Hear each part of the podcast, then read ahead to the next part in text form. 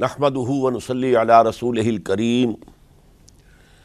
اما بعد، فقد قال الله تبارك وتعالى كما ورد في سورة الأحزاب اعوذ بالله من الشيطان الرجيم، بسم الله الرحمن الرحيم. يا ايها النبي انا ارسلناك شاهدا ومبشرا ونذيرا وداعيا الى الله باذنه وسراجا منيرا. وقال تبارك وتعالى كما ورد في سورة التوبة وسورة الفتح وسورة الصف. هو الذي أرسل رسوله بالهدى ودين الحق ليظهره على الدين كله صدق الله العظيم رب اشرح لي صدري ويسر لي أمري واحلل عقدة من لساني يفقهوا قولي معزز حاضرین اور محترم ناظرین، السلام علیکم ورحمۃ اللہ وبرکاتہ۔ اس سے قبل کی نشست میں ہم یہ دیکھ چکے ہیں کہ شہادت الناس یہ اصل میں کار رسادت کے لیے تعبیر ہے۔ حق کی گواہی دینا اپنے قول سے، پھر اپنے عمل میں اس کا نمونہ پیش کر دینا تاکہ حجت قائم ہو جائے۔ کہ یہ کوئی ناممکن العمل بات نہیں ہے جس کا مطالبہ اللہ تعالیٰ فرما رہا ہے۔ پھر حضور کا خاص معاملہ یہ کہ آپ پر دین کی تکمیل ہو گئی۔ یعنی دین ایک مکمل نظام زندگی کی شکل میں کامل ہو گیا۔ تو اب ظاہر بات ہے کہ اب آپ کی طرف سے اتمام حجت اسی وقت ہو سکتی تھی جبکہ آپ اس پورے نظام زندگی کو عملاً قائم کر کے دکھاتے۔ اب یہاں غور کیجیے، کسی بھی نظام زندگی کو کسی معاشرے میں، کسی خطۂ زمین میں نافذ اور قائم کرنا، یہ اصل میں ایک انقلابی عمل ہے۔ اس لیے کہ خلا دنیا میں کہیں نہیں ہوتا، کوئی نہ کوئی نظام موجود ہوتا ہے۔ اگر کہیں بادشاہی نظام ہے اور آپ جمہوری نظام لانا چاہتے ہیں، تو اس کے لیے انقلاب کی ضرورت ہے۔ ریولوشن کے بغیر تو نہیں ہوگا۔ اگر کہیں سرمایہ دارانہ نظام ہے لیکن آپ اشتراکی نظام لانا چاہتے ہیں، تو ریولیوشن از نیسسری نظام کو بدلنا ایک انقلابی عمل ہے۔ اور اس میں آپ کو معلوم ہے کہ دو قوتیں ایک دوسرے کے بالمقابل آتی ہیں۔ ایک وہ جو انقلاب کے نام لیوا ہوتے ہیں۔ ہم یہ نظام لانا چاہتے ہیں۔ ظاہر بات ہے کہ وہ ایگزسٹنگ سسٹم کو کہتے ہیں، یہ غلط ہے۔ یہ ظالمانہ ہے۔ یہ ڈپریسو ہے، یہ ایکسپلائٹیو ہے، یہ ڈسکریمنیٹنگ ہے۔ اس نظام کو غلط کہیں گے تبھی ایک انقلاب کی ضرورت محسوس ہوگی۔ جبکہ اس نظام کے، اس وقت کے جو سربراہ ہوں گے، وہ اسٹیٹس کو قائم رکھنا چاہتے ہیں۔ اس لیے کہ اس نظام کے ساتھ ان کے مفادات وابستہ ہیں۔ اب کہیں پر جاگیردارانی نظام ہے اور آپ وہاں چاہتے ہیں اشتراکی نظام لانا، تو کیا جاگیردار اسے گوارا کریں گے؟ کہیں بادشاہی نظام ہے، آپ وہاں جمہوری نظام لانا چاہتے ہیں، تو کیا بادشاہ اور اس کا خاندان اسے برداشت کرے گا؟ لہذا تصادم ناگزیر ہے۔ ان دو قوتوں کے درمیان تصادم ہو کر رہتا ہے، اور اسی کا نام ایک انقلابی عمل ہے۔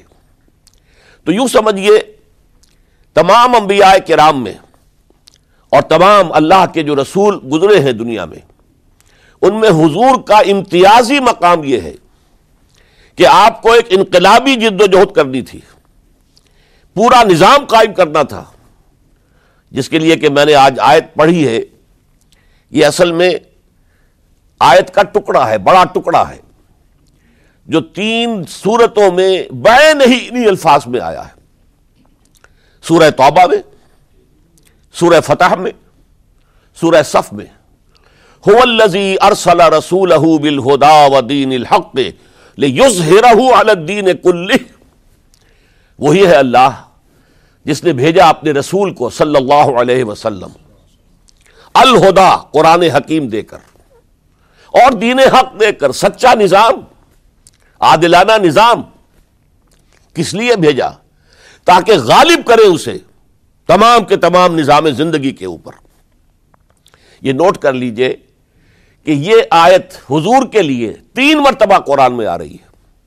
کسی اور نبی کے لیے نہیں آئی۔ نہ حضرت نوح کے لیے، نہ حضرت ابراہیم کے لیے، نہ حضرت موسا کے لیے، نہ حضرت عیسیٰ کے لیے۔ گویا کہ حضور کو جو رول اسائن ہوا، وہ ایک ریولیوشنری رول تھا۔ اور اسی وجہ سے آپ کی پوری سیرت جو ہے در حقیقت، وہ انقلابی جد و جہد کے مختلف مراحل ہیں۔ اور یہ بھی دنیا نے تسلیم کیا ہے۔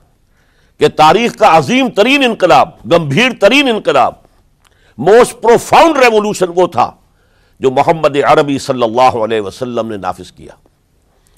اس کی گواہی دی ایم این رائے نے انیس سو بیس میں۔ ہسٹوریکل رول آف اسلام اس کی کتاب آج بھی انڈیا میں چھپتی ہے اور بکتی ہے۔ وہ کہتا ہے کہ جو عظیم انقلاب محمد نے برپا کیا تھا، وہ تاریخ انسانی کا سب سے بڑا انقلاب ہے۔ اسی کی ایچ جی ویلز نے اسی کی شہادت دی۔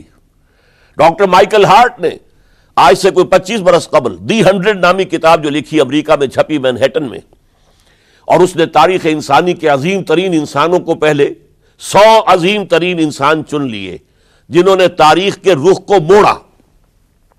پھر ان میں گریڈیشن کی، چنانچہ دی ہنڈریڈ کے ساتھ اس کتاب کا جو ذیلی عنوان ہے a selection and gradation of the hundred most influential personalities of human history اور اس میں نمبر ایک پر لایا محمد الرسول اللہ صلی اللہ علیہ وسلم۔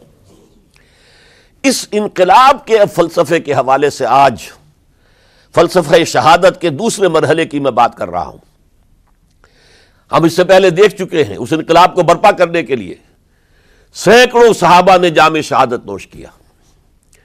ستر صحابہ تو صرف غزوہ عہد کے اندر شہید ہو گئے۔ ستر صحابہ کو ذبح کر دیا گیا، بلایا گیا تھا مبلغین اور معلمین کی حیثیت سے، اور دھوکہ دے کر انہیں ذبح کر دیا گیا۔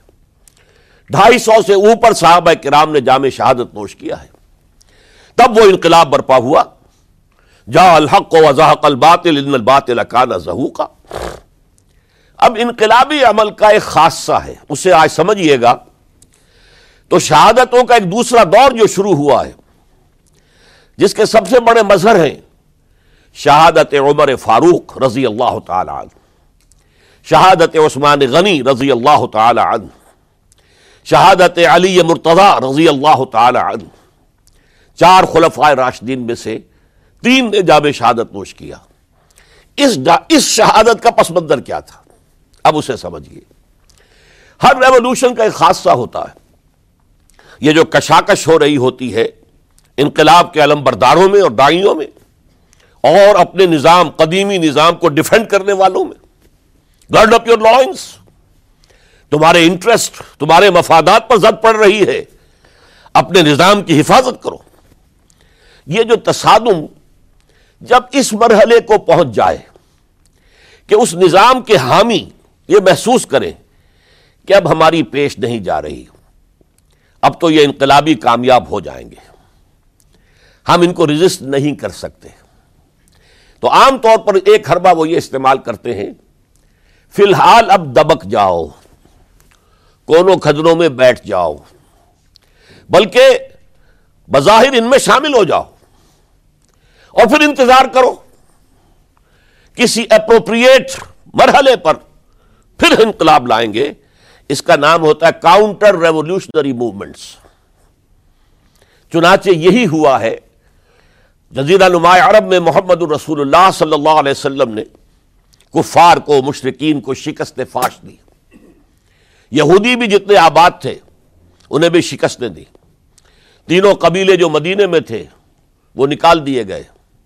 ان کا بڑا گڑھ تھا، خیبر، اسے بھی فتح کر لیا گیا۔ انقلاب مکمل ہو گیا۔ اب کچھ لوگ جو ہے دبک گئے، کچھ لوگوں نے جھوٹ موٹ کو اسلام کا لبادہ اوڑھ لیا۔ منافقت کی شکل اختیار کر لی۔ اسے پنجابی میں کہتے نیوی پاؤ، اس وقت تو ذرا گردن جھکا دو۔ اب جب وقت آئے گا، پھر دیکھیں گے، ہمیں کوئی موقع ملے گا۔ تو پھر بغاوت کریں گے۔ یہ کاؤنٹر ریولیوشنری موومنٹس چنانچہ نبی اکرم صلی اللہ علیہ وسلم کے انتقال کے بعد جزیرہ نمایاں عرب میں دو مخالف انقلاب تحریکیں چلی نمبر ایک کچھ مدعیان نبوت سامنے آ گئے۔ ہم بھی نبی ہیں۔ مسلمہ کذاب ہے تلیحا ہے، بے شمار۔ چھ، سات، آٹھ۔ بہت سے لوگ ان کو ماننے والے ہو گئے۔ اور اسی طریقے سے بہت سے لوگوں نے کہا کہ ہم زکات نہیں دیں گے۔ حکومت کو نہیں دیں گے۔ ہم زکات خود اپنی خرچ کریں گے اپنے غریبوں پر۔ یہ دو چیلنج تھے نظام خلافت کے لیے۔ اس کے اس پس منظر کو ذہن میں رکھیے۔ عرب میں کبھی کوئی مرکزی حکومت تھی ہی نہیں۔ لہذا وہ لوگ عادی نہیں تھے۔ اگر کوئی حکومت پہلے ہوتی تو کوئی ٹیکس ہوتے پہلے، کوئی عادی ہوتے وہ، تو وہاں پر تو کوئی نظام تھا ہی نہیں۔ انہیں زکوٰۃ بہت بھاری لگ رہی تھی۔ ہم سے یہ لیا جا رہا ہے، ہماری آمدنی کا ایک حصہ۔ یہ بہت ش... انہیں کھل رہا تھا، شاخ گزر رہا تھا۔ اسی طریقے سے عرب کی صورت یہ تھی کہ پورا ملک تقسیم تھا، قبائلی۔ اور ہر قبیلے کا سردار گویا کہ اپنے علاقے کا، وہ بے تاج بادشاہ تھا۔ جیسے آپ کو معلوم ہے، افغانستان میں طالبان کے آنے سے پہلے وار لارڈز مختلف علاقوں کے اندر انہوں نے پھاٹک لگا لیے، اپنے علاقے بنا لیے۔ ہر ایک اپنی جگہ پر، میں خود یہاں کا مالک ہوں، ایک مختار ہوں۔ اور اب طالبان کے خاتمے کے بعد دوبارہ وہی صورت پیدا ہو گئی۔ امن و امان ختم ہو چکا ہے۔ وار لارڈس ہیں، ان کے اپنے علاقے ہیں۔ تو ان کے لیے ظاہر بات ہے کہ وہ دبک تو گئے تھے۔ جب ان کی پیش نہیں جا رہی تھی، جب وہ مجبور ہو گئے تھے، انہوں نے اطاعت قبول کر لی تھی۔ اسی لیے ان کے بارے میں سورہ حجرات میں فرمایا گیا کالت العراب و آمنا، یہ بدو کہہ رہے ہیں، ہم ایمان لے آئے۔ قل، اے نبی، ان سے کہہ دیجیے، لم تو مینو تم ایمان نہیں لائے ہو۔ ولا کن قولو اسلمنا یوں کہو کہ ہم نے اطاعت قبول کر لی ہے، ہم اسلام لے آئے ہیں۔ ولما ید خل ایمان و فی قلوب ابھی تک ایمان تمہارے دلوں میں داخل نہیں ہوا۔ یہ سب کا معاملہ نہیں تھا، لیکن اکثر کا معاملہ تھا۔ ان میں مومنین صادقین بھی تھے، لیکن اکثر کا معاملہ یہ تھا۔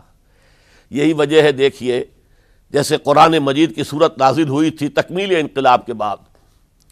نصر اللہ والفتح ورایت الناس يدخلون فی دین اللہ افواجا۔ جب اللہ تعالیٰ کی نصرت اور مدد آ گئی اور فتح حاصل ہو گئی اور حضور کو اور صحابہ کو جزیرہ نمایاں عرب کے اندر غلبہ حاصل ہو گیا، اب لوگ فوج در فوج آ رہے ہیں، اطاعت قبول کر رہے ہیں، دائرہ اسلام میں داخل ہو رہے ہیں۔ لیکن نوٹ کیجیے، حضور کے انتقال کے بعد جو یہ دو کاؤنٹر ریولوشنری موومنٹس اٹھی ایک جھوٹے مدعیان نبوت اور ایک منکرین زکات ان کے نتیجے میں تقریباً تو پورا عرب مرتد ہو گیا۔ یا خرجون امن دین اللہ افواجہ اب فوج در فوج وہ اللہ کے دین سے نکل گئے۔ یہاں تک کہ اسلام صرف ملک کے حجاز تھوڑا سا علاقہ، اس کے بھی بڑے شہروں تک محدود رہ گیا۔ یہ خطرناک صورت حال تھی۔ جس سے کہ حضرت ابو بکر صدیق رضی اللہ تعالیٰ عنہ کو سابقہ پیش آیا۔ وہ اگرچہ ایک بڑے نحیف الجسم، بڑے رقیق القلب انسان تھے، بہت رحیم اور شفیق۔ حضور کی شخصیت کا عکس کامل تھے۔ جیسے حضور کی سب طبیعت میں نرمی، رقت، شفقت، رحمت، ایسے ہی ان۔ لیکن جب ذمہ داری کا بوجھ آیا ہے، چیلنج آیا ہے تاریخ کا، اس وقت معلوم ہوا کہ ان کی تو شخصیت آہنی ہے، بڑی قوی، بہت مضبوط۔ ان کا عزم، ان کی ہمت، ان کا استقلال، ان کا اللہ پر توکل۔ اس موقع پر میں آپ کو بتاتا ہوں، بہت سے لوگوں نے مشورہ دیا تھا کہ مسلحت کا تقاضا ہے کہ کئی محاذ نہ کھولیے بیک وقت۔ مسلمانوں کے دل پہلے ہی زخمی ہیں، حضور کے انتقال کی وجہ سے۔ پھر حضور نے ایک جیش اسامہ تیار کیا تھا، ہم نے چاہا تھا کہ آپ اسے روک دیں۔ آپ نے کہا نہیں۔ جو لشکر حضور نے تیار کیا، ابو بکر اسے نہیں روکے گا، وہ گیا۔ پھر جو مدعیان نبوت ہوئے، وہ تو یقیناً کافر ہو گئے۔ لہذا ان سے بھی قتال کرنا پڑے گا۔ کم سے کم منکرین زکوٰۃ کے ضمن میں نرمی کیجیے انہوں نے کفر نہیں کیا کل میں شہادت پڑھتے ہیں، نماز کو کا انکار نہیں کیا، زکوٰۃ کا بھی انکار نہیں کیا۔ یہ کہا کہ ہم آپ کو نہیں دیں گے۔ اپنی زکات جمع کریں گے، اپنے ہی غریبوں میں تقسیم کر دیں گے۔ لیکن حضرت ابو بکر اور یہاں تک کہ حضرت عمر نے مشورہ دیا کہ مسلحت کا تقاضا ہے کہ مانعین زکوٰۃ کے ساتھ نرمی کی جائے۔ حضرت ابو بکر نے فرمایا، عمر، تم ایام جاہلیت میں تو بڑے سخت تھے، بڑے مضبوط تھے، بہت طاقتور تھے۔ خدا کی قسم، اگر یہ زکوٰۃ میں، حضور کے زمانے میں اونٹ کے ساتھ اونٹ کو باندھنے والی رسی بھی دیتے تھے۔ اور اب اگر یہ کہیں گے کہ اونٹ لے جاؤ، رسی نہیں دیں گے، تب بھی میں قتال کروں گا۔ اس لیے کہ ایوبدل الدین وانا ہائی، کیا دین میں ترمیم کر دی جائے گی جبکہ میں زندہ ہوں؟ ابو بکر کے جیتے جی یہ نہیں ہو سکتا۔ لہذا ہم دیکھتے ہیں تاریخ کے اندر کیونکہ صدیقیت بہت اعلیٰ مقام ہے۔ نبوت کے بعد کا درجہ، صدیقین، پھر شہداء، پھر صالحین۔ اور یہ ہے صدیق اکبر۔ افضل البشر بعد الانبیاء بالتحقیق۔ ابو بکر نے صدیق، سال ڈیڑھ سال کے اندر اندر۔ دونوں فتنوں کی سرکوبی کر دی گئی۔ کنسولیڈیٹ ہو گیا انقلاب دوبارہ۔ اس میں ہزاروں صحابہ کرام کی جانے گئی۔ ایک جنگ جنگ یمامہ مشہور ہے مسلمہ کذاب کے خلاف۔ پانچ سو حفاظ اس جنگ میں شہید ہو گئے۔ تشویش ہو گئی کہ اگر حفاظ جو ہے اس طرح شہید ہو گئے تو کہیں قرآن گم نہ ہو جائے، ضائع نہ ہو جائے۔ کتابی شکل میں تو تھا ہی نہیں۔ وہ تو سینوں میں محفوظ تھا۔ اس لیے تجویز پیش کی گئی کہ اب اسے کتابی شکل میں، جیسے کتاب دو جلد کے گتوں کے مابین ہوتی ہے، مابین دو فتح مرتب کر دیا جائے۔ تب یہ کام کیا گیا۔ بہرحال پہلا مرحلہ یہ تھا کہ کاؤنٹر ریولیوشنری موومنٹس چونکہ ابھی انقلاب صرف عرب میں آیا تھا اور عرب ہی کے اندر سے کاؤنٹر ریولیوشنری موومنٹس ابری جھوٹی نبوت اور مانعین زکات کی شکل میں۔ اور حضرت ابو بکر رضی اللہ تعالی عنہ نے اپنی عظیمت کا ثبوت دیتے ہوئے ان دونوں موومنٹس کو کچل کر رکھ دیا اور انقلاب اسلامی کو اثر نو کنسولیڈیٹ کر کے پھر قیادت حکم خداوندی کی روح سے کہ ان کے انتقال کا وقت آ گیا، تو حضرت عمر فاروق کو نامزد کر کے ان کے سپرد کر دی، رضی اللہ تعالی عنہ۔ حضرت فاروق، عمر فاروق رضی اللہ تعالیٰ عنہ کا عہد خلافت، یہ اسلام کے ایکسپینشن کا دور ہے۔ اب جو وہ انٹرنل ڈفتی ختم ہو گئی انٹرنلی کانسلیڈیٹ ہو گیا انقلاب محمد صلی اللہ علیہ وسلم۔ لہذا پوری طاقت کے ساتھ اب تین لشکر نکلے ہیں۔ مشرق کے لیے، شمال کے لیے، مغرب کے لیے۔ اور فتوحات کا دائرہ شروع ہوا۔ دس برس حضرت عمر رضی اللہ تعالیٰ عنہ کے خلافت کے وہ ہیں۔ نوٹ کیجیے، جس میں ایک سلطنت دو سپر پاورز اس وقت کی تھی، کئی سو سال سے چلی آ رہی تھی دو سپر پاورز۔ اور دونوں جزیرہ نمایاں عرب کے سر پر بیٹھی ہوئی تھی۔ سلطنت ایران عراق سے ہو کر سلطنت ایران، کہ خسرو کے زمانے سے، ذوالقرنین کے زمانے سے عظیم مملکت تھی، سپر پاور۔ دوسری طرف سلطنت روما، دی رومن امپائر، تین بر اعظموں کو محیط تھی۔ رومن امپائر پورا شمالی افریقہ اس کے تحت تھا، پورا مغربی ایشیا اس کے تحت تھا، شام اس کے تحت تھا، ترکی اس کے تحت تھا، اور یورپ کا سارا مشرقی علاقہ اس کے تحت تھا۔ Roman Empire. آپ کو معلوم ہے حضرت عمر کے زمانے میں رضی اللہ تعالی عنہ سلطنت کسرا کے تو پرخ سے اڑ گئے۔ نام ختم ہو گیا۔ وجود نہ رہا۔ عظیم سلطنت کسرا۔ حالانکہ آپ کے علم میں ہوگا، ان کا بڑا شاندار ماضی تھا۔ کہ خسرو اور کہ قباد، بڑے بڑے۔ یہ جو، یہ کیانی کہلاتے ہیں۔ کیا یہ کیا جو ہے، یہ بڑی عظیم ایک یوں سمجھئے کہ خاندان تھا بادشاہوں کا۔ لیکن یہ کہ وہ پوری سلطنت کسرا ختم ہو گئی۔ کیوں؟ اس نے حضور کے نامہ مبارک کو چاک کیا تھا۔ اور حضور نے فرما دیا تھا صلی اللہ علیہ وسلم، خسرو نے میرا خط نہیں چاک کیا، اپنی سلطنت چاک کر دی۔ اور واقع سلطنت کسرا جو ہے، ختم ہو گئے نام و نشان ختم ہو گیا۔ دوسری طرف سلطنت روما تھی۔ عیسائیوں کے ساتھ، چونکہ وہ تھی کرسچین۔ عیسائیوں کے ساتھ حضور کے زمانے میں کوئی براہ راست تصادم نہیں ہوا تھا۔ سارا تصادم ہوا تھا یا مشرقین عرب سے اور یا یہودیوں سے۔ عیسائی جو ہے عریبین پیننسولا میں تھے ہی نہیں۔ یمن کے علاقے میں کچھ تھے، لیکن ان کی کوئی حیثیت نہیں تھی۔ لہذا کوئی کنفرنٹیشن نہیں ہوئی۔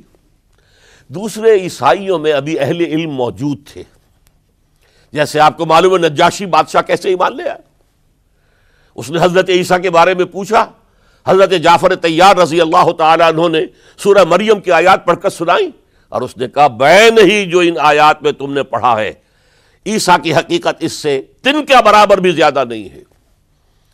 اسی طرح ہرقل نے جب اس کو حضور کا نام مبارک پہنچا، اس نے جو بھی پیغامبر آئے تھے ایلچی جی، ان کا اکرام کیا، احترام کیا۔ وہ عالم تھا، جان گیا کہ یہ نبی آخر زماں ہے۔ چاہتا تھا کہ میں ایمان لے آؤں۔ بشرتے کہ میرے سارے درباری سپے سالار بھی ایمان لے آئے جیسے کہ سن تین سو عیسوی میں پوری رومن امپائر نے عیسائیت اختیار کی تھی۔ اس سے پہلے وہ بت پرست تھے۔ تین سو عیسوی میں سلطنت روما کا جو ایمپر تھا، وہ ایمان لے آیا۔ حضرت عیسیٰ پر۔ اس وقت تک ظاہر بات ہے، اسلام حضرت عیسیٰ کا دین تھا، حضور تو ابھی آئے نہیں۔ حضور کے آنے میں تو ابھی تین سو برس باقی ہیں۔ وہ عیسائی ہو گیا، پوری مملکت عیسائی ہو گئی۔ تو وہ نظام جو تھا، حکومت کا برقرار رہا انٹیکٹ رہا۔ ہرکل یہ چاہتا تھا کہ اسی طرح میری پوری سلطنت ایمان لے آئے، تو میری حکومت برقرار رہے۔ لیکن یہ کہ اس کے جو درباری تھے اور اس کے بڑے بڑے جو سپہ سالار اور جرنیل تھے، انہوں نے ریجیکٹ کر دیا۔ اور یہ بادشاہت کا کی بیڑی اس کے پاؤں میں پڑی رہ گئی، ایمان تو نہیں لایا۔ لیکن پہچان گیا تھا حضور کو صلی اللہ علیہ وسلم۔ اور اس سلطنت ایک روما سے پھر آپ کو معلوم ہونا چاہیے کہ مسلمانوں نے اس کی تین ٹانگوں میں سے دو ٹانگیں توڑ دی۔ پورے شمالی افریقہ سے نکال باہر کیا۔ پورے مغربی ایشیا سے یہ شام اور ترکی کا علاقہ اناتولیا نکال دیا۔ اور اس کی سلطنت محدود رہ گئی یورپ کے اندر۔ تو یہ عظیم کام ہوئے ہیں حضرت عمر رضی اللہ تعالی عنہ کے عہد میں۔ اب سوچئے اس عظیم ریولوشن کا بھی کوئی کاؤنٹر ریولوشن ہونا چاہیے تھا کہ نہیں؟ ایرانی بڑے زبردست نیشنلسٹ لوگ تھے۔ نسل پرست، اپنی نسل پر فخر کرنے والے۔ ہماری روایات عظیم ہیں۔ ہم کہ خسروں کے وارث ہیں۔ اور آپ کو معلوم ہے کہ آخری جو بادشاہ تھا، رضا شاہ پہلوی، وہ چاہتا تھا کہ کہ خسروں کے دور کی عظمت اور سطوت کو دوبارہ لے آئے۔ ڈھائی ہزار سالہ جشن اس نے منایا تھا۔ وہ چاہتا تھا وہی شان میری ہو جائے جو کہ خسروں کی تھی۔ یہ جو ان کے اندر نیشنلزم تھا، جب ان کی سلطنت کے پرخچے اڑ گئے، حضرت عمر رضی اللہ تعالیٰ عنہ کے ہاتھوں تو ان کے دلوں میں حضرت عمر کی دشمنی، وہ خون کے پیاسے ہو گئے عمر کے رضی اللہ تعالی عنہ۔ میں یہاں آپ کو ذرا ایک حوالہ دے دوں۔ پھر دوسی نے جو شاہ نامہ لکھا، حالانکہ وہ مسلمان تھے، لیکن چونکہ پرانے ایرانی ذہن کی عکاسی کر رہے تھے، تو انہوں نے جبکہ عرب فوجیں آئی ہیں، تو اس نے ایران کا جو اپنے اوپر فخر تھا، اس کا، اس کی ترجمانی کرتے ہوئے لکھا ہے۔ زشیر شتر خوردنو سوسمار عرب را بجائیست آیت قرار کہ تختے کیارا کنند آرزو تفو برتو ہے چرخ کردہ تفو۔ کہ یہ یہ عرب اونٹنیوں کا دودھ پینے والے، گوہ کھانے والے۔ یہ گوہ ایک بڑی سی چھپکلی کا جیسا جانور ہوتا ہے جو سیرا کے اندر ہوتا ہے، اور وہ اپنا ایک گھر بنا کر رہتا ہے۔ اسے کھاتے تھے یہ۔ تو یہ گوہ کھانے والے، اونٹنیوں کا دودھ پینے والے عرب، آج ان کی یہ جرت یہ جسارت، یہ ہمت کہ تخت کہ وہ آج آرزو کر رہے ہیں کہ کئے سلطنت، کئے کا تخت جو ہے وہ ہمیں مل جائے۔ تفو بر تو ہے چرخ گرداں تفو، تف ہے تجھ پر اے گردش کرنے والے آسمان، تف ہے تجھ پر۔ لہذا اب کاؤنٹر ریولیوشنری موومنٹس آئی ہے حضرت عمر کی شہادت، اس کا نتیجہ ہے۔ ہر مزان ایک جرنیل تھا اور اس کے جنگی جرائم اتنے شدید تھے ایرانی کے کہ واجب القتل تھا۔ وہ گرفتار ہو کر حضرت عمر کے سامنے پیش کیا گیا۔ حضرت عمر نے فرمایا، یہ واجب القتل ہے، اس کی گردن اڑا دی جائے۔ اس کی چالاکی دیکھیے۔ اس نے کہا، امیر المومنین، اے مسلمانوں کے امیر عمر رضی اللہ تعالی عنہ، مجھے ذرا پانی پلوا دیجیے حضرت عمر نے فرمایا، پانی لا دو۔ ایک کٹورے میں پانی دے دیا گیا۔ پھر کہا، دیکھیے امیر المومنین، مجھے ضمانت دیجیے کہ جب تک میں یہ پانی پی نہ لوں، مجھے قتل نہیں کریں گے۔ فرمایا ہاں ہاں تم پانی پی لو۔ جب تک یہ پانی تم نہیں پیو گے، ہم قتل نہیں کریں گے۔ اس نے وہ کٹورا پھینک دیا۔ نہ اب میں یہ پانی پی سکتا ہوں، نہ آپ مجھے قتل کر سکتے۔ ہیں کیونکہ آپ کا ہے جی یہ کہ جب تک میں یہ پانی نہیں پیوں گا، آپ مجھے قتل نہیں کریں گے۔ اس ہیلے سے جان بچا گیا۔ پھر اس شخص نے ابو لولو فیروز، ایک غلام تھا، اسے اس کام کے لیے تیار کیا۔ حضرت مغیرہ ابن شعبہ کا غلام تھا وہ۔ اور حضرت مغیرہ نے اس سے روزانہ کی ایک اجرت کہ تم کام کرو، مجھے صرف سات آنے روزانہ دے دیا کرو۔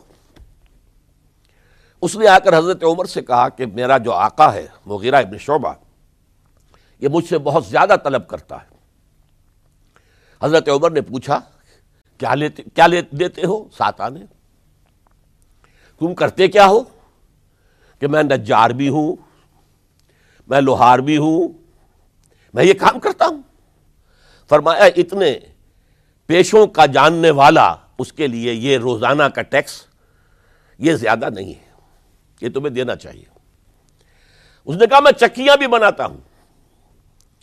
حضرت عمر نے فرمایا، پھر ایک چکی ذرا مجھے بھی بنا دینا۔ کہنے لگا، آپ کے لیے تو میں ایسی چکی بناؤں گا کہ جس کی آواز دنیا بھر میں جائے گی۔ وہ شخص ہے اور ہر مزان کی سازش کے تحت وہ ایرانی، جسے بعد میں ایرانیوں نے کیا کہا؟ جس نے قتل کیا حضرت عمر فاروق کو۔ حضرت ابو لولو فیروز۔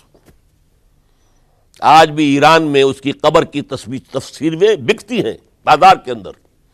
حضرت ابو لولو فیروز، وہ آیا ہے مسجد نبوی میں اور آ کر اس نے جبکہ حضرت عمر رضی اللہ تعالیٰ عنہ امامت فرما رہے حملہ کیا، پانچ چھ وار خنجر کے کیے۔ حضرت عمر رضی اللہ تعالیٰ شدید مجروح ہو گئے۔ یہ انتقام تھا جو عجم نے وہ سلطنت کے جس کے ٹکڑے ختم ہو گئے تھے، جس کا ٹکڑے کر دیے گئے تھے۔ اس نے انتقام لیا عالم اسلام سے۔ سمجھا انہوں نے یہ تھا کہ شاید یہ پوری عمارت اسی ایک ستون پر کھڑی ہے۔ حضرت عمر ہی کے ستون پر کھڑی ہے۔ اس ستون کو گرا دو گے، پوری عمارت گر جائے گی۔ لیکن ثابت ہوا نہیں۔ یہ محمد کی بنائی ہوئی عمارت ہے، صلی اللہ علیہ وسلم۔ یہ بہت قوی ہے، اس کی بنیادیں بہت مضبوط ہیں۔ کوئی ذرا سی تریڑ بھی نہیں آئی، ذرا سی تریڑ بھی نہیں آئی۔ حضرت عمر فاروق کی شہادت کے بعد حضرت عثمان رضی اللہ تعالیٰ کا دور خلافت شروع ہوا۔ اور جوں کا تو جو قافلہ چل رہا تھا، آگے چلتا چلا گیا۔ حضرت عثمان رضی اللہ تعالیٰ عنہ کے بارے میں بہت قیل و قال ہے۔ ان پر تنقیدیں بھی کی، اپنوں نے بھی کی ہیں، دشمنوں نے بھی کی ہیں۔ لیکن بات جان لیجیے، یہ تاثر غلط ہے۔ کہ ان کے پورے دور خلافت کے اندر فتنہ رہا یا ہنگامہ رہا، قتل غلط۔ دس برس خلفائے راشدین میں طویل ترین دور خلافت حضرت عثمان کا ہے رضی اللہ تعالیٰ بارہ برس۔ حضرت ابو بکر کے تو سوا دو برس تھے۔ حضرت عمر کے دس برس تھے۔ ان کا بارہ برس۔ اور بارہ میں سے دس سال ایسے تھے، بین ہی جیسے حضرت عمر کے دس سال تھے۔ امن و امان ہے، سکون ہے، چین ہے، اور قافلہ اسلام بڑھ رہا ہے۔ فتوحات کا دائرہ بڑھتا چلا جا رہا ہے۔ فتوحات سیلاب کے مانند آگے بڑھ رہی ہیں۔ تھمتا نہ تھا کسی سے سیل رواں ہمارا۔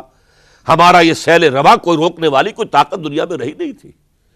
کسرا ختم، سلطنت ایران ختم، اور دوسری سپر پاور سلطنت روما۔ اس کی تین میں سے دو ٹانگیں توڑ دی گئی، ایک رہ گئی۔ اب کون تھا؟ خارج میں کوئی طاقت نہیں تھی۔ جو اسلام کے اس سیلاب کو اور پوری نو انسانی پر اتمام حجت اور اللہ کے دین کو پہنچانے کے راستے میں رکاوٹ بن سکتی۔ اب ایک فتنہ اٹھا۔ دیکھیے، حضور کی کنفنٹریشن تین مذاہب سے ہوئی تھی۔ ایک مذہب مشرقین کا، شرک کا قلع کما کر دیا گیا جدید الماء عرب سے، ختم ہو گئے انہوں نے کاؤنٹر ریولوشنری موومنٹس اٹھائی۔ حضرت ابو بکر کے زمانے میں ان کو کرش کر دیا حضرت ابو بکر صدیق رضی اللہ تعالیٰ عنہ۔ چاہے ہزاروں صحابہ شہید ہوئے۔ اس کے بعد دوسری طاقت کون تھی؟ تھی مذہبی، یہودی۔ یہود کے تین قبیلے مدینے میں آباد تھے۔ بنو قینقا بنو قریضہ بنو نذیر۔ دو کو مدینے سے نکال دیا گیا ان کی بدہدی کی وجہ سے۔ حالانکہ حضور نے مدینہ تشریف لاتے ہی ان سے معاہدے کر لیے تھے۔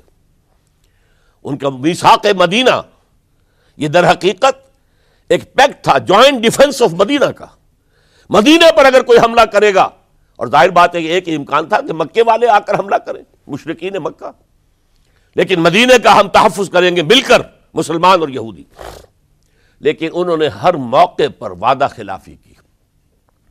پہلے بنو قینقا نکالے گئے۔ پھر بنو نذیر نکالے گئے۔ غزوہ احزاب کے موقع پر بدترین جو ہے، بدعہدی بنو قریضہ نے کی اور ان کو بڑی سخت سزا دی گئی۔ کیونکہ انہوں نے خود کہا تھا کہ ہماری، ہمارا فیصلہ سعد ابن معاذ رضی اللہ تعالی عنہ جو فیصلہ کر دیں گے، وہ ہمارے حلیف ہے جو فیصلہ کر دیں گے ہمیں قبول ہوگا۔ اور حضرت سعد نے تورات کے حکم کے مطابق فیصلہ کیا۔ کہ ان کے جتنے جوان ہیں وہ قتل کر دیے جائیں گے۔ بڑی سخت سزا تھی کہ جو دی گئی ہے، اس میں کوئی شک نہیں۔ پھر ان کا اڈا تھا بہت بڑا، خیبر میں وہ نکال دیا گیا، وہاں سے انہیں نکالا گیا۔ اس کے اوپر مسلمانوں نے قبضہ کیا۔ جیسا کہ میں نے عرض کیا، عیسائیوں سے کوئی کنفرنٹیشن نہیں ہوئی تھی۔ لیکن ان دو کے ساتھ ایک مشرقین عرب کا خاتمہ ہوا اور ایک جزیرہ نمایاں عرب سے یہودیوں کا خاتمہ ہوا۔ لہذا ان کے اندر جلن تھی۔ انتقام کی آگ تھی۔ سب سے بڑا تو حسد تھا کہ دو ہزار سال سے نبوت اور رسالت ہمارے پاس تھی۔ موسا سے لے کر عیسیٰ تک علیہ مسلاط وسلام چودہ سو برس ہماری تاریخ کے وہ ہیں کہ کوئی ایک لمحہ بھی نہیں تھا کہ کوئی نبی موجود نہ ہو۔ نوٹ کیجیے اس بات کو۔ حضرت موسا چودہ سو قبل مسیح میں اور حضرت عیسیٰ سن سن عیسوی کا آغاز ان چودہ سو سالوں میں مسلسل نبوت بنی اسرائیل میں رہی۔ یہ حدیث ہے بخاری شریف کی۔ کانت بنو اسرائیل تسوس الانبیاء۔ بنی اسرائیل کی حکومت، ریاست، سیاست کا کام انبیاء کرتے تھے۔ اضا کا نبی خلف نبی۔ جب بھی نبی کا انتقال ہوتا تھا، ان کا خلیفہ دوسرا نبی ہوتا تھا۔ یہ چین ٹوٹی نہیں، چودہ سو برس آپ کو معلوم ہے۔ حضرت داؤد بادشاہ بھی ہے خلیفہ بھی ہے نبی بھی ہے ان کے بیٹے حضرت سلیمان بادشاہ بھی ہے نبی بھی ہے خلیفہ بھی ہے اسی طریقے سے یہ جل، سلسلہ چلتا رہا۔ تورات انہیں دی گئی، انجیل انہیں دی گئی، زبور انہیں دی گئی۔ بے شمار صحیفے اور دوسرے چھوٹے نبیوں کو دیے گئے۔ لیکن پھر اللہ تعالیٰ نے نبی آخر الزما کی حیثیت سے محمد الرسول اللہ کو چن لیا۔ جو اسرائیلی نہیں تھے، جو اسماعیلی تھے، حضرت ابراہیم کے بڑے صاحبزادے حضرت اسماعیل علیہ السلام کی اولاد میں سے۔ اس پر انہیں سخت رنج۔ حالانکہ وہ پہچانتے تھے حضور کو۔ ان کی کتابوں میں جو نشانیاں لکھی تھی، وہ پوری حضور پر جو ہے متبق ہو رہی تھی۔ قرآن کہتا ہے یار فون کما یار فون اب نہ ہوں وہ ایسے پہچانتے ہیں محمد کو صلی اللہ علیہ وسلم جیسے کہ اپنے بیٹوں کو پہچانتے لیکن انہوں نے نہیں مانا بدترین دشمن۔ حسد کی آگ میں جلنے والے، اور آج تک وہی معاملہ ہے۔ ان کی نیچر تبدیل نہیں ہوئی ہے۔ اب جو کچھ قیامت سغرا آنے والی ہے، مڈل ایسٹ میں، عراق پر حملے کے بعد جو کچھ ہوگا، اس سب کی سازش کس نے کی ہے؟ یہود نے۔ یہ ساری اسرائیلی سازش ہے۔ بہرحال یہ علیحدہ بات ہو جائے گی۔ اب انتقام یہودیوں کا آیا۔ یہودیوں کو یہ معلوم تھا ہم تعداد میں اتنے کم ہیں اور ڈسپرسڈ ہیں۔ سن ستر عیسوی میں ایک رومن جنرل ٹائٹس، اس نے حملہ کر کے یروشلم، بیت المقدس کی اینٹ سے اینٹ بجائی۔ ایک لاکھ تینتیس ہزار یہودی ایک دن میں قتل کیے۔ اور ان کا سیکنڈ ٹیمپل جو تھا جو حضرت سلیمان نے بنایا تھا معبد، عبادت گاہ، ہم تو اسے مسجد کہیں گے، مسجد اقسا لیکن انہوں نے اسے کہا ہیکل، ٹیمپل۔ اس کو گرا دیا تھا نبو کٹ نظر نے پانچ سو ستاسی عیسوی میں۔ دوبارہ انہوں نے بنایا، اسے ٹائٹس نے گرا دیا، وہ آج تک گرا پڑا ہوا ہے، آج تک۔ صرف ایک دیوار اس کی سلامت ہے، جسے وہ ویلنگ وال کہتے ہیں، وہاں جا کر ماتم کرتے ہیں، روتے ہیں، پیٹتے ہیں۔ اور اس کو اس وقت سے نکال دیا گیا یہودیوں کو۔ نکل جاؤ فلسطین سے۔ بھاگ جاؤ یہاں سے۔ دفع ہو جاؤ۔ لہذا وہ ڈسپرس ہو گئے۔ کوئی یورپ چلے گئے، کوئی روس چلے گئے، کوئی ہندوستان چلے گئے، کوئی افریقہ کے ممالک میں چلے گئے، کوئی چیران میں آ گئے۔ یہ سب اس کو وہ کہتے ہیں ڈایاسپورا ہمارا وہ دور جس میں ہم دنیا میں منتشر تھے۔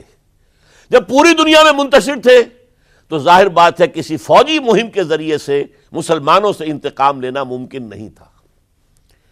لیکن انتقام لیا۔ ایک ایسی سازش کے ذریعے سے، ایک ایسا فتنت القبرا بڑا جو ہے برپا کیا ہے، جس کا کہ میں ابھی آپ سے اندازہ کرتا ہوں، جس کے نتیجے میں حضرت عثمان رضی اللہ تعالیٰ عنہ شہید ہوئے۔ اس کو یوں سمجھیے کہ حضور کے دور میں جن لوگوں نے شہادتیں پیش کی انہوں نے اسلام کو قائم کرنے کے لیے شہادتیں دی اب دور خلافت راشدہ میں جو شہادتیں پیش کی گئیں، وہ اسلام کو قائم رکھنے کے لیے۔ جو عمارت بن گئی ہے، اب گرنے نہ پائے۔ اسے دشمن گرا نہ دیں۔ اس ڈیفنس کے اندر، اس تحفظ کے اندر جانے دی، ہزاروں نے دی چنانچہ ایک یہودی، عبداللہ ابن سبا یمن کا رہنے والا۔ اسلام کا لبادہ اوڑھ کر آتا ہے، منافق بن کر۔ حالات کا جائزہ لیتا ہے۔ کہاں پانی مرتا ہے؟ کس طریقے سے میں ان میں انتشار پیدا کر سکتا ہوں؟ کس طریقے سے مسلمانوں کو آپس میں لڑا سکتا ہوں؟ اس نے آ کر، دیکھیے، تاریخ کے اندر اس سے پہلے بھی ہوا تھا۔ حضرت عیسیٰ کے دین، اصل دین کو ختم کرنے والے سینٹ پال۔ جب تک حضرت مسیح دنیا میں تھے، سینٹ پال بدترین دشمن تھا حضرت عیسیٰ کا۔ لیکن جب حضرت عیسیٰ کو اٹھا لیا گیا رفع سماوی کے بعد، وہ عیسائیت کا نبادہ اڑھ کر آ گیا۔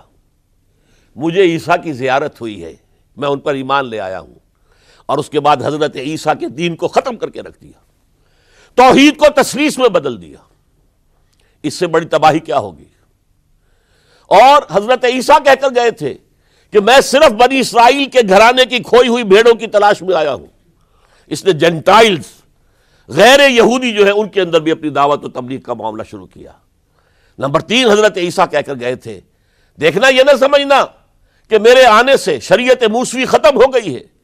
Don't think I have come to destroy law the Mosaic law حضرت موسا کی شریعت لاگو رہے گی تم پر۔ سینٹ پال نے ساکت کر دیا۔ تو جدید عیسائیت، ڈاکٹر مائیکل ہارٹ، جس کا میں نے حوالہ دیا دی ہنڈریڈ کا مصنف، وہ کہتا ہے کہ موجودہ عیسائیت کرسچینٹی نہیں ہے پالزم ہے۔ یہ حضرت عیسیٰ کا دین نہیں ہے، یہ تو پال کا دین ہے۔ ایک شخص نے یہ کام کر دیا۔ اسی طرح کا ایک شخص آیا تھا عبداللہ ابن سبا اس نے سب سے پہلے تو دیکھا کہ اس معاشرے کے اندر قریش کے دو گھرانوں کی بڑی پرانی چشمک ہے۔ بنو میاں بنی ہاشم۔ پرانی ان کے اندر قبائلی چشمک چلی آ رہی ہے۔ اسلام نے آ کر اسے دبا دیا، ختم نہیں ہوتی یہ چیزیں۔ نسل بادہ نسل چلتی ہیں، اندر دبی رہتی ہیں۔ آگ بجھی ہوئی نہ جان، آگ دبی ہوئی سمجھ۔ اس نے جان لیا کہ یہ بہترین موقع ہے۔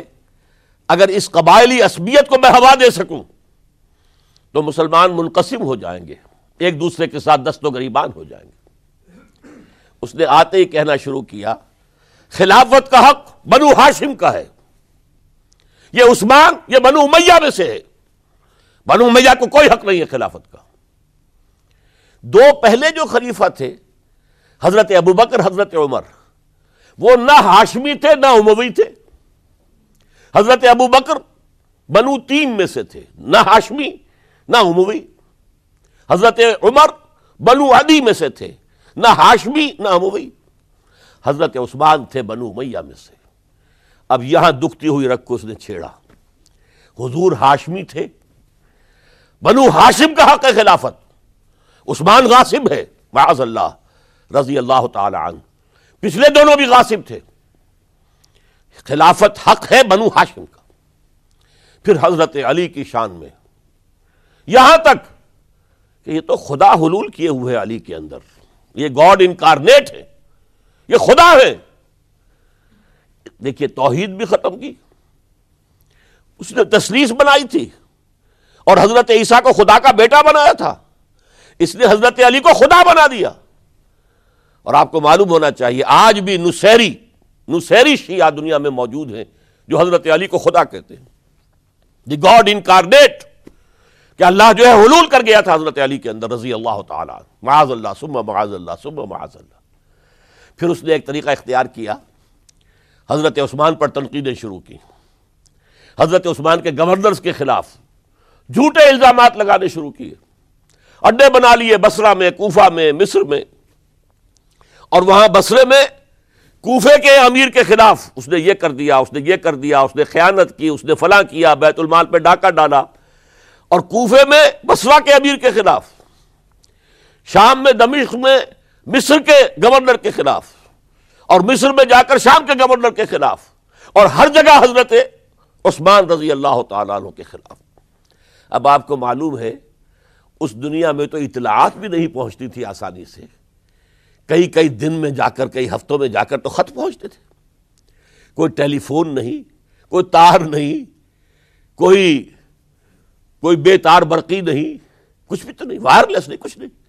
لہذا یہ فتنہ بڑھتا رہا بڑھتا رہا بڑھتا رہا بڑھتا رہا، اندر ہی اندر۔ اور پھر ہر جگہ سے بلوائی۔ وہ جو سبائی کہنا چاہیے، وہ مدینے میں آ گئے، گھیرا کر لیا۔ اور مطالبہ کیا کہ حضرت عثمان مستعفی ہو جائیں، خلافت چھوڑ دیں۔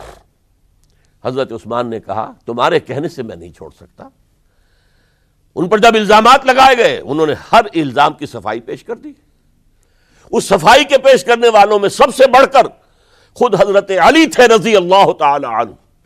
مسجد نبوی میں آ کر انہوں نے ان بلوائیوں کو جمع کیا اور حضرت عثمان کے خلاف جو جو بھی الزام لگائے گئے تھے، ان سب کی صفائی اور جواب جواب دیا اس کا۔ لیکن بلوائی جو ہے، اڑے ہوئے تھے۔ ادھر سے حضرت امیر معاویہ، وہ عامل تھے، گورنر تھے شام کے۔ انہیں اطلاع مل رہی ہے، وہ کہتے ہیں، آپ ہمیں اجازت دیجیے، ہم فوج لے کر آئیں اور ان کے ٹکڑے اڑا دیں۔ لاکھوں کی فوجیں تھی کھڑی ہوئی۔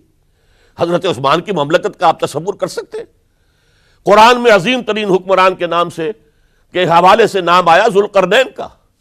ذوالقرنین کے خسرو یا سائرس، اس کی سلطنت سے کم سے کم دو گنا بڑی سلطنت تھی جس پر حضرت عثمان رضی اللہ تعالیٰ عنہ حکومت کر رہے تھے۔ مصر سے عامر بن لاس کہہ رہے ہیں کہ آپ اجازت دیجیے، میں فوج لے کر آؤں۔ اور ان کا ٹکڑا کر دیا جائے تکا بوٹی کر دی جائے۔ حضرت عثمان کا فیصلہ تھا، یہ مجھے قتل کر دیں۔ تو قصاص لے لینا۔ لیکن میں اپنی جان کے تحفظ کے لیے کسی کلمہ گو کا خون بہانے کو تیار نہیں۔ حضرت طلحہ، حضرت زبیر، حضرت علی، کہہ رہے آپ اجازت دیجیے کہ ہم ان کے خلاف جنگ کریں۔ مدینے میں بیٹھے ہوئے۔ فرماتے نہیں، ان کے خلاف جنگ کی اجازت میں نہیں دے سکتا۔ یہ میری ذاتی، مجھ پر تنقیدیں کر رہے ہیں، ذاتی دشمنی ہے۔ میں اپنی ذات کے تحفظ کے لیے کسی کلبہ گو کا خون جو ہے نہیں بہاؤں گا۔ لاکھوں کی فوجیں موجود تھیں، لیکن حضرت عثمان نے یہ طے کیا، میں اپنی جان کے تحفظ کے لیے، میں نہیں ہاتھ اٹھاؤں گا، میں کسی اور کو اجازت نہیں دوں گا کہ ان کے خلاف جنگ کرے۔ ہاں یہ میرے دشمن ہے میری جان لے لیں، جب جان لے لیں گے تو قصاص لے لینا۔ یہ معاملہ ہوا ہے، اور پھر نہایت ہی بے رحمی کے ساتھ، نہایت بے رحمی کے ساتھ، نہایت بے رحمی کے ساتھ، اور نوٹ کیجیے۔ حضرت علی کے دونوں صاحبزادے، حضرت حسن، حضرت حسین رضی اللہ تعالیٰ عنہ مجمعین وہ حضرت عثمان کے دروازے پر پہرا دے رہے ہیں کہ کوئی بلوائی، کوئی حضرت عثمان کو قتل کرنے کے ارادے سے گھر میں داخل نہ ہو سکے۔ وہ گھر کے پچھواڑے سے دیوار پلانگ کر آئے ہیں اندر۔ اور حضرت عثمان جب قرآن پڑھ رہے تھے، اس حالت میں انہیں شہید کیا ہے۔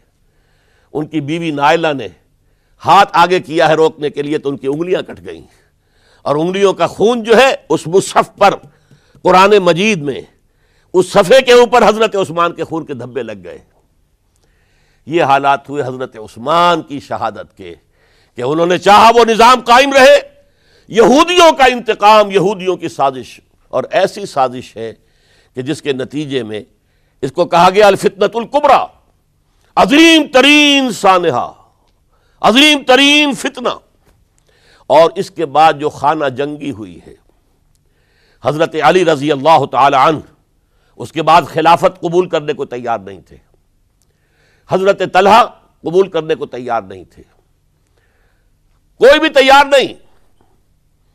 کیوں؟ یہ بلوائی ہے اس وقت یہاں پر۔ یہ کہہ رہے ہیں کہ تم خلیفہ بن جاؤ۔ تو جو بھی اس وقت خلیفہ بنے گا، وہ ان کے ہاتھ میں کٹ پتلی بن جائے گا۔ بالآخر حضرت علی نے ظاہر بات ہے کہ امت کو بغیر امام کے تو نہیں چھوڑا جا سکتا۔ بغیر امیر کے نہیں ہوگا تو شرازہ منتشر ہو جائے گا۔ اب جو ہونا تھا ہو گیا حضرت عثمان شہید ہو گئے رضی اللہ تعالیٰ عنہ۔ لیکن بہرحال اب امت کا نظم تو قائم رکھنا ہے نا۔ حضرت علی نے بیعت قبول کر لی۔ رضی اللہ تعالی عنہ۔ لیکن حضرت امیر معاویہ عمر ابن العاص، ان دونوں نے کہا کہ حضرت علی اگر حضرت عثمان کے خون کا قصاص لے لیں، قاتلان عثمان کو اگر قتل کریں، تو ہم بیعت کریں گے۔ ہم مدعی خلافت نہیں ہے خلافت علی کی ٹھیک ہے، رضی اللہ تعالی عنہ۔ لیکن سب سے پہلا مطالبہ ہمارا یہ ہے کہ حضرت عثمان کے خون کا قصاص لیا جائے۔ حضرت علی رضی اللہ تعالیٰ عنہ کے لیے بعض وجوہ سے ایسا کرنا ممکن نہیں ہوا۔ نتیجہ کیا نکلا؟ سب سے زیادہ اندوہناک اسلامی تاریخ کا یہ دور ہے۔ حضرت علی کے دور خلافت میں باہمی خانہ جنگی رہی مسلسل۔ جنگ جمل، حضرت عائشہ صدیقہ کمانڈ کرتی ہوئی آئی ہیں۔ طلحہ اور زبیر ان کے ساتھ ہیں۔ اور اگرچہ حضرت علی رضی اللہ تعالیٰ عنہ کے ساتھ ان کی صلح ہو گئی، لیکن وہ جو بلوائی تھے، جو چاہتے نہیں تھے کہ امن ہو وہ تو در حقیقت اسلام کے حصے بکھرے کرنے کے لیے آئے تھے۔ اسلام کی مملکت کو تباہ کرنے آئے تھے۔ انہوں نے فوری طور پر حملہ کر دیا حضرت عائشہ رضی اللہ تعالیٰ عنہ کے لشکر پر۔ اب ظاہر بات ہے کہ جنگ شروع ہو جائے تو پھر کون دیکھ سکتا ہے۔ آئدر کل اور بھی کل دو شکلیں دو ہی ہوتی ہیں۔ ایک رات میں دس ہزار مسلمان شہید ہوئے، قتل ہوئے۔ الفتنت القبرا اشرا مبشرہ میں سے حضرت طلحہ، حضرت زبیر دونوں شہید ہو گئے۔ پھر اس کے بعد بھی بات تو ختم نہیں ہوئی۔ حضرت معاویہ رضی اللہ تعالیٰ عنہ وہ فوج لے کر آئے۔ پھر جنگ صفین جنگ صفین جنگ صفین۔ چوہتر ہزار مسلمان ایک دوسرے کی تلواروں سے اور ایک دوسرے کے نوزوں سے ختم ہو گئے۔ ذرا اندازہ کیجیے۔ ایک لاکھ کے قریب مسلمان ختم ہو گیا۔ نہ یہودی کو کچھ کرنے کی ضرورت پیش آئی، نہ کسی اور کو کوئی حملہ کرنے کی ضرورت پیش آئی۔ آپس میں خارا جنگی۔ ساڑھے چار برس حضرت علی رضی اللہ تعالی عنہ، ان کا دور خلافت ہے۔ پورا کا پورا باہمی خانہ جنگی کی نظر ہو گیا۔ اس میں حضرت علی پر معاذ اللہ کوئی الزام نہیں۔ رضی اللہ تعالی عنہ، وکرم اللہ وجہ وہ امام حق تھے۔ لیکن یہ ہے کہ ان کا بے بس ہو گئے تھے۔ لاچار ہو گئے تھے۔ حالات پر کنٹرول نہیں ہو رہا۔ اسی جنگ صفین کے اندر جب ایک تجویز پیش کی گئی کہ لڑنے بھڑنے کی بجائے حکم مان لو، جیسے قرآن مجید میں آیا ہے کہ میاں اور بیوی کے درمیان اختلاف ہو جائے، تو فباسو حکم مناہل ہی وہ حکم مناہلہا ایک حکم لڑکے والوں کی طرف سے، ایک حکم لڑکی والوں کی طرف سے مقرر کر لو، وہ آپس میں معاملہ طے کرائیں۔ لہذا تحکیم کی تجویز کی گئی۔ حضرت علی نے یہ تجویز پیش کی گئی امر ابن العاص رضی اللہ تعالیٰ عنہ کی طرف سے، جو حضرت معاویہ کے ساتھی تھے۔ حضرت علی اس تحکیم کو قبول نہیں کرنا چاہتے تھے۔ جانتے تھے کہ یہ ایک چال ہے جس میں میں آ رہا ہوں، لیکن بالآخر آپ نے وہ قبول کر لیا۔ اچھا بھائی اب موسا شری ہماری طرف سے امر ابن العاص معاویہ کی طرف سے، یہ دو حکم ہیں۔ اس موقع پر اب تحکیم کیا ہوئی، کیا اس کی شرائط تھی، کیا اس کی، میں اس میں نہیں جانا چاہتا۔ اس وقت میں تاریخ نہیں بیان کر رہا، بلکہ مجھے اب چوتھے خلیفہ حضرت علی کی شہادت کا پس منظر بیان کرنا ہے۔ اور ہزاروں شہادتیں ہو رہی ہیں، لیکن اس دور کی شہادتوں میں سب سے چوٹی پر حضرت عمر کی شہادت، حضرت عثمان کی شہادت حضرت علی کی شہادت، رضی اللہ تعالی عنہ مجمعین اس وقت حضرت علی کے جو حامی تھے، انہی میں سے ایک فرقہ علیحدہ ہو گیا کہ یہ تحکیم کفر ہے۔ ان الحکم اللہ للہ، حکم کا فیصلے کا اختیار اللہ کے سوا کسی کو نہیں ہے۔ لہذا یہ جو کیا ہے، یہ غلط ہے۔ اور اس حد تک چلے گئے کہ جنہوں نے یہ تحکیم کو قبول کیا، وہ کافر ہو گئے۔ علی بھی کافر، معاویہ بھی کافر ابر بن عاص بھی کافر، جنہوں نے مانا کافر۔ یہ لوگ کہلاتے خوارج۔ تھے یہ حضرت علی کی فوج میں شامل۔ حضرت علی کے حامی تھے۔ حضرت علی کی جماعت میں سے تھے۔ لیکن بس ایک غلطی، جذبات کے اندر آ کر، غصے کے اندر آ کر اس درجے، اور وہ حضرت علی سے علیحدہ ہو گئے۔ اس کے بعد انہوں نے اپنی ایک کانفرنس کی۔ ایک جنگ بھی ہوئی پھر، حضرت علی کو ان کے خلاف جنگ کرنی پڑی۔ وہ جنگ نہروان کہلاتی ہے، جن میں کہ ان خوارج کو حضرت علی نے بہت بڑی شکست دی۔ پھر انہوں نے کانفرنس کی آپس میں بیٹھ کر کہ علی کو یا معاویہ کو فوجی شکست دینا تو ہمارے لیے ممکن نہیں۔ ایسے کرو کہ ان تینوں کو قتل کر دو۔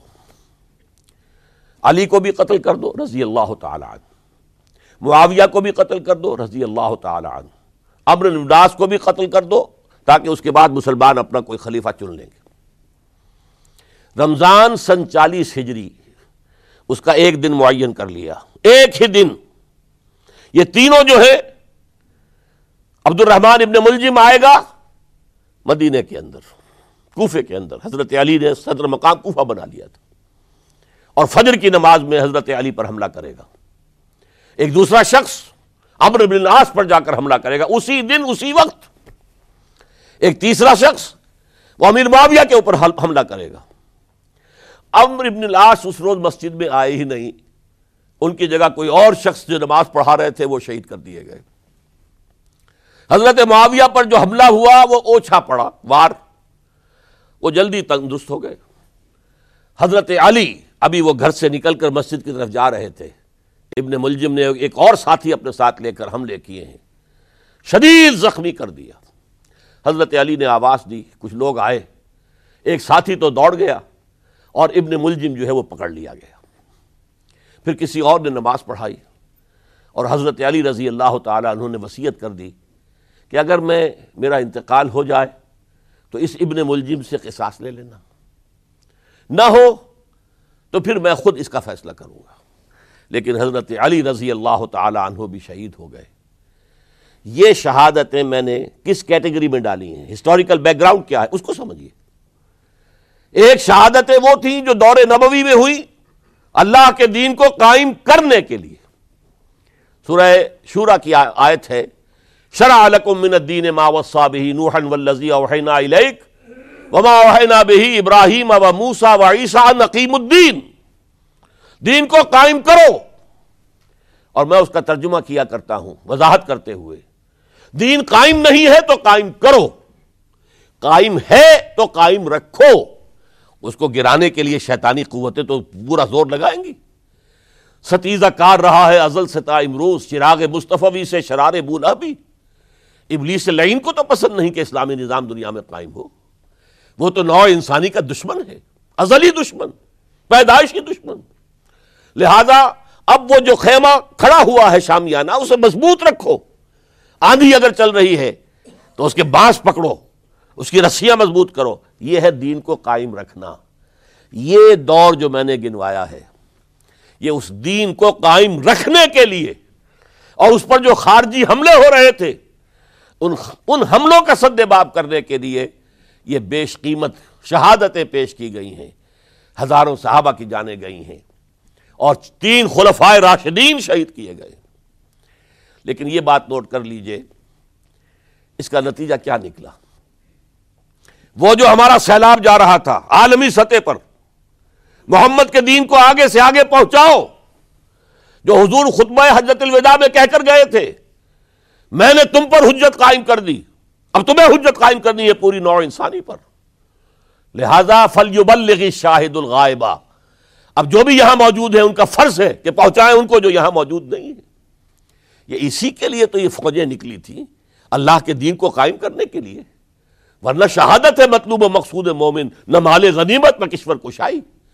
یہ ابو بکر ہوں، عثمان ہوں، علی ہوں، عمر ہوں، یہ تو درویش تھے، انہوں نے کوئی محل نہیں بنائے۔ چٹائیوں پر بیٹھتے تھے، پیون لگے ہوئے کپڑے پہنتے تھے۔ ان کی خوراک عام مسلمان سے زیادہ بہتر نہیں تھی، بلکہ ان سے کمتر رہتی تھی۔ ادنا درجے کے مسلمان تھے۔ لیکن یہ ہے کہ یہ جو سیلاب جا رہا تھا اسلام کا، انٹرنل سیبوٹاج کے ذریعے سے، انٹرنل سیبوٹاج کے ذریعے سے اس کے اندر طاقت جو تھی وہ روک دی گئی۔ آپ دیکھتے ہیں اور سنتے ہوں گے، اگر کوئی انکلائن ہو، چڑھائی ہو، اور ٹرک جو ہے لوڈڈ ہے، چل رہا ہے، زور لگا لگا کے انجن جو ہے گوں گوں گوں کر کے چل رہا ہے۔ اگر خدا نہ خواستہ انجن بند ہو جائے ایک دفعہ اسے کہتے ہیں موشن ٹوٹ گیا۔ اب یہ ڈرائیور جانتا اس کی جان پر بن گئی اب۔ اب اس کو دوبارہ سٹارٹ کرنا آسان کام نہیں ہے۔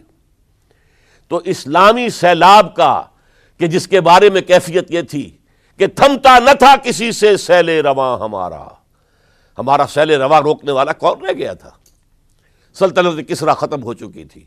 سلطنت روما کی دو ٹانگیں ٹوٹ چکی تھی۔ اس کو روکا ہے۔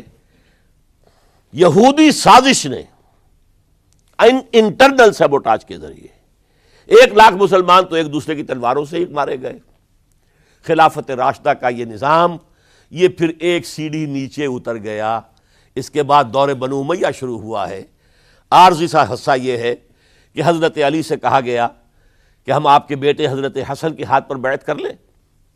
آپ نے فرمایا، نہ میں تمہیں روکتا ہوں، نہ تمہیں حکم دیتا ہوں، یہ تمہارا معاملہ ہے۔ بارہ لوگوں نے حضرت حسن کے ہاتھ پر بیعت کر لی۔ اب حضرت معاویہ کا اور حضرت حسن کا معاملہ شروع ہوا۔ حضرت حسن نکلے پچاس ہزار کی فوج لے کر، اس وقت سے بہت بڑی فوج لے کر امیر معاویہ آئے۔ لیکن حضرت حسن رضی اللہ تعالی نواسا رسول، اور ان کے بارے میں یہ کہا جاتا ہے کہ حضور سے بہت مشابہ تھے۔ بہت مشابہ تھے، مزاج میں اور شکل و صورت میں۔ اور کہتے ہیں کہ یہ اوپر کا حصہ جو ہے، اس میں بہت مشابہت تھی حضور میں اور حضرت حسن میں۔ اور حضرت حسن کے بارے میں حضور نے ان کے بچپن میں فرمایا تھا، میرا یہ بیٹا مسلمانوں کے دو گروہوں کے مابین صلح کرائے گا۔ اور وہی معاملہ ہوا۔ حضرت حسن نے جب دیکھا کہ یہ خون ریزی کب تک چلے گی، انہوں نے صلح کی پیشکش کی حضرت امیر معاویہ کو۔ امیر معاویہ نے سادہ کاغذ بھیج دیا کہ جو چاہے شرطیں آپ لکھ دے میں مانتا ہوں۔ سادہ کاغذ، جسے آپ کہیں گے بلینک چیک۔ حضرت حسن رضی اللہ تعالیٰ نے شرائط لکھ دی۔ حضرت امیر معاویہ نے قبول کر لی۔ جنگ ختم ہو گئی۔ اب خلافت ہوئی حضرت معاویہ کی رضی اللہ تعالی عنہ۔ لیکن حضرت معاویہ اگرچہ جلیل القدر صحابی ہیں، نوٹ کر لیجیے۔ حضور کے برادر نسبتی ہیں۔ حضور کے سالے ہیں۔ ان کی ہمشیرہ ام حبیبہ رضی اللہ تعالی عنہ حضور کی زوجہ محترمہ ہے ابو سفیان کے یہ بیٹے ہیں، ابو سفیان کی وہ بیٹی ہیں۔ اور ان کے بارے میں حضور نے فرمایا اللہ مجالو ہادیم مہدیہ۔